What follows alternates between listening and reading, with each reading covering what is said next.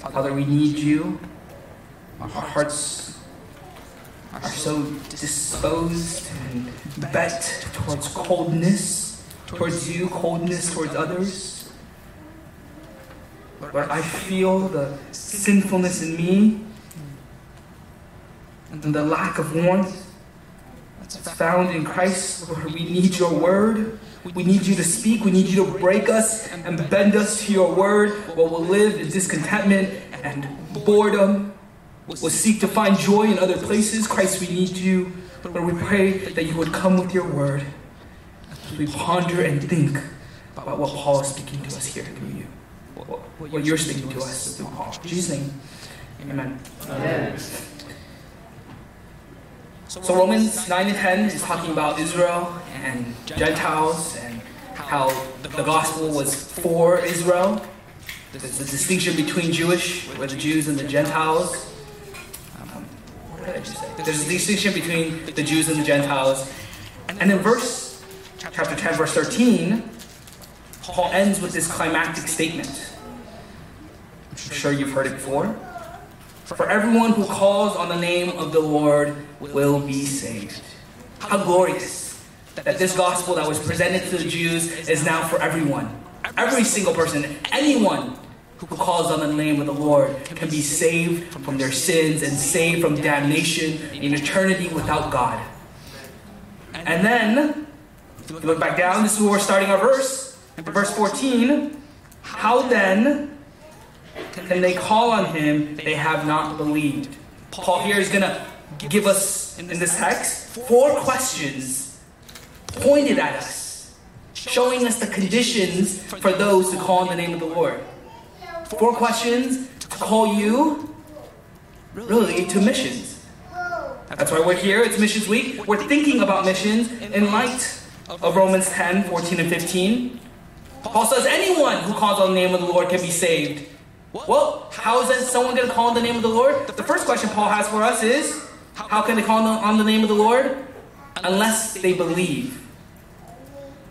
Brothers and sisters, this, the fact that there are some that don't believe in the Lord frustrates Paul. There's a holy sadness and discontentment in Paul's life, knowing that there are some out there that refuse to worship God. This is why missions exist. Missions exist because worship doesn't. Because there are some that still don't believe in the Lord. Missions is not ultimate. Missions will end. One day, Christ will return. And on that day, missions will no longer exist. Yet Paul is frustrated because there are some who are choosing to worship and believe in other things. And he poses this first question here because he's wondering do you care that there are some that don't worship God? But since that's certainly here, Paul certainly cares. Do you care that there are some who worship other things? Who, in their struggles, in their difficulties, they go somewhere other than Christ?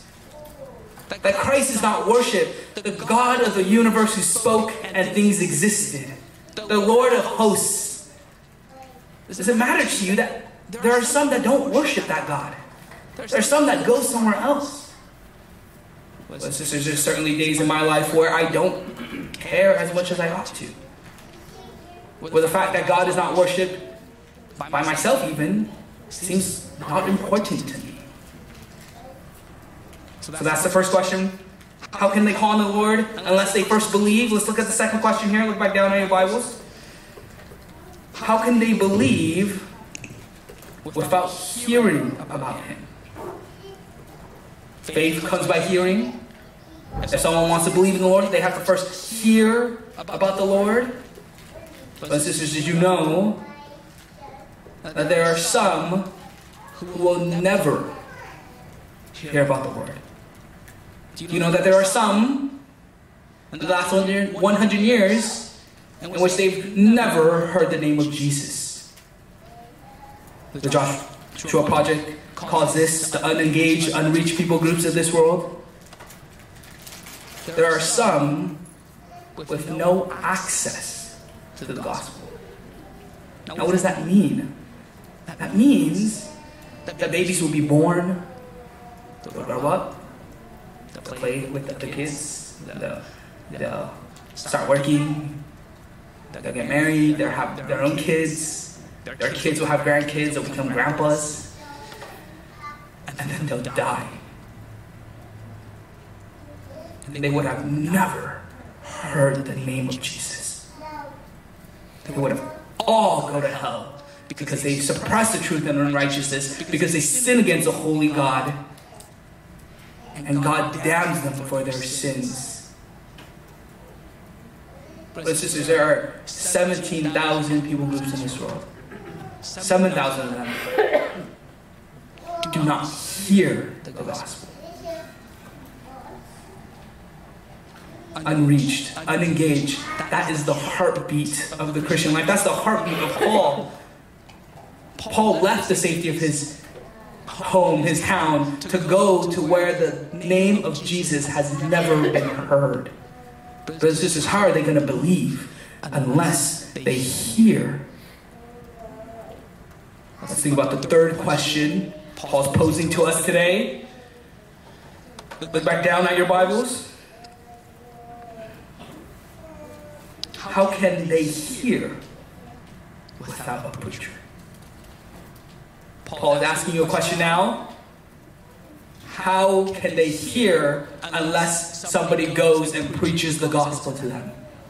In God's marvelous design, God has designed it so that people are saved through words.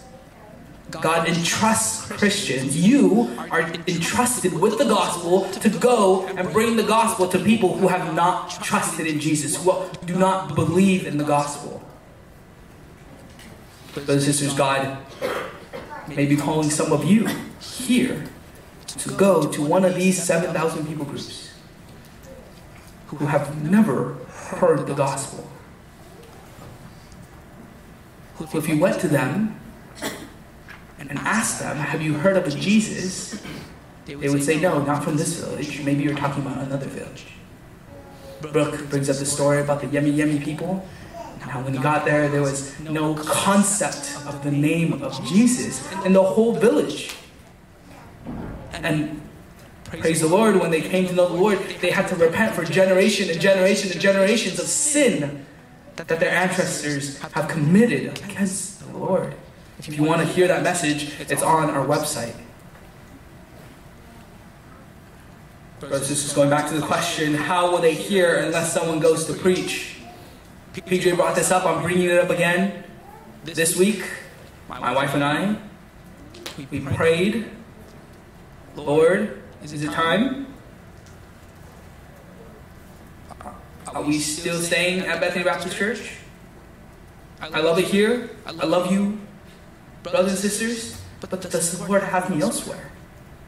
Brothers and sisters, I have decided when I became a Christian that my life was His. That where I lived was His. That's not mine anymore. That's God's. And God's saying here, how will those who have no access to the gospel, how will they hear unless someone goes to preach? But sisters, God may be calling some of you to go. Maybe not now, maybe not next year, but some of us here in this room, God is calling us to go and preach. We're going to hit the next question here. Look back down on your Bibles.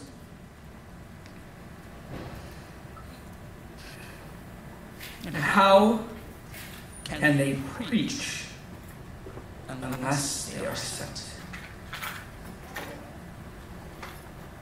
Notice here that the they here actually changes. In verse 14, they was always talking about everyone who calls on the name of the Lord. And now the they is actually those who preach. How can they, the preachers, how can they go and preach unless they are sent? Brothers and sisters, many will go and many more will stay. Some will go to preach the good news, and many will stay and send. But this is Christianity. This is not special Christianity. This is not intense Christianity. This is just normal Christianity. We either go or we send. Our lives are directed towards the massive need, towards the Great Commission, Before Jesus left, he said, Go therefore and make disciples of all nations. That's an impossible command. Of all nations, us, Bethany Baptist Church? Well, God has called us to do our small part, and God is calling us to send. Brothers and sisters, you, I want to commend you guys. And I want to encourage you guys to keep doing the good work y'all have been doing. Some practical ways in which we have and will continue to send preachers is one we faithfully give to the church budget. Brothers and sisters, you know that 14% of our budget leaves our church, or currently 13% of our budget leaves our church, and a portion of that goes to international missions. Another way we send is by being a faithful church member. Like I said earlier, brothers and sisters, some of the people here who you're singing to, some of these kids that you're singing to, they may one day go. Some of the people here who you're gospelizing, who you're listening to their burdens and giving them the gospel, who you're caring for, who you're influencing for towards Jesus. Brothers and sisters, when you're gathering, in one sense, you're actually sending. Because, Lord willing, many of us will go. And you are sending by influencing them towards Jesus. Sometimes we are small minded and we forget and we lose perspective. We forget that some here will not stay here. And actually, the Lord has some to go, and your work in their lives mean more than you know. Your work in my life means more than you know. Lord willing, we may be gone next year. Brothers sisters, that's a sad thing, but it's a glorious thing. It was sad when the kids left left. They were pastors of our church. We loved them. But it was glorious that they left. Brothers sisters, the need is great. Let's finish it off with our last verse. Verse 15, looking back down, as is written, as it is written, how beautiful are the feet of those who bring good news. Grace alluded to it earlier. Think about those who came to you and brought you the gospel.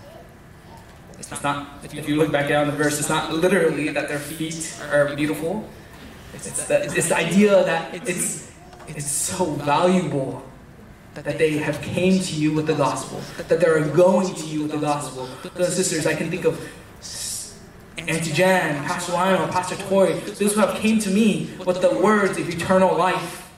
But just as I would not be the man I am today, would not be the husband and dad I am today, without those who have came to me with the good news of Jesus.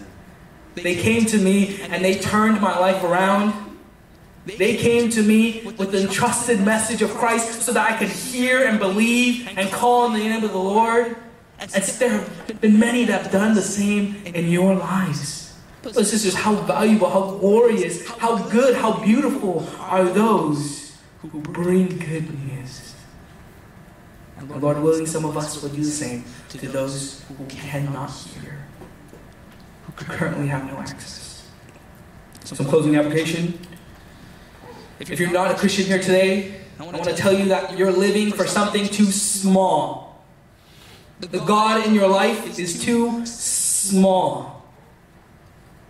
It will not satisfy you. The adventure you're looking for is not great enough. There is a God sized hole in your heart, and you need something bigger. You need God. Brothers and sisters, God right now is telling you to turn. Now, brothers and sisters, friends, if you're not a Christian, God right now is telling you to turn from your sins and turn to Jesus because he loves you and he's eager to give you the adventure and the longing that you desired in your heart.